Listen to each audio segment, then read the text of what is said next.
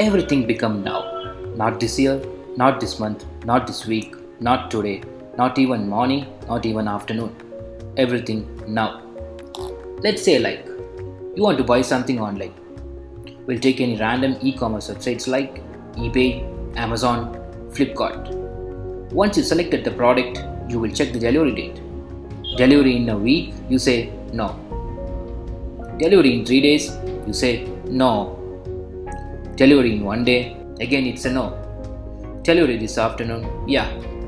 Somehow you managed to convince your mind because you want everything now. It means now. You can't wait for anything, you're not ready, and you're not thought that way. Traffic signals, hospitals, restaurants, railway stations, bus stands, even with temple. You want everything to be done instantly because you want everything now. It means now. The same way you're looking into your problems. You want instant solution.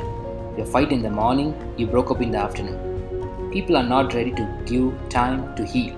They want to confess everything at that moment because you want everything now. It means now. Well, we all become more screen people. We got more screens than the real human beings.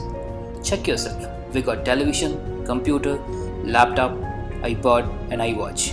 People become so addicted to screens. They want at least the watch to spend time. They won't look so deep into any different screens in their whole lifetime. End of the day, everything becomes so digital. People lost all their emotions. Let's see. If you want to travel somewhere, okay? You can book your train ticket in laptop and you can book a cab to station with your mobile and you can pay him digitally. While traveling, you can order food online. To kill the traveling time, you can watch something in your iPod.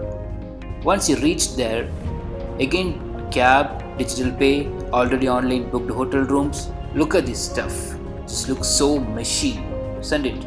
There was interaction with bunch of school students in the year of 1990. They were asked about the future, how the world will look like in 2020. They talked about flying cars, wireless telephones, rockets, fashion, and many more stuff. The main thing they believed is 2020 will have more robots to help human. But what happened is we all become robots and we started talking in machine languages.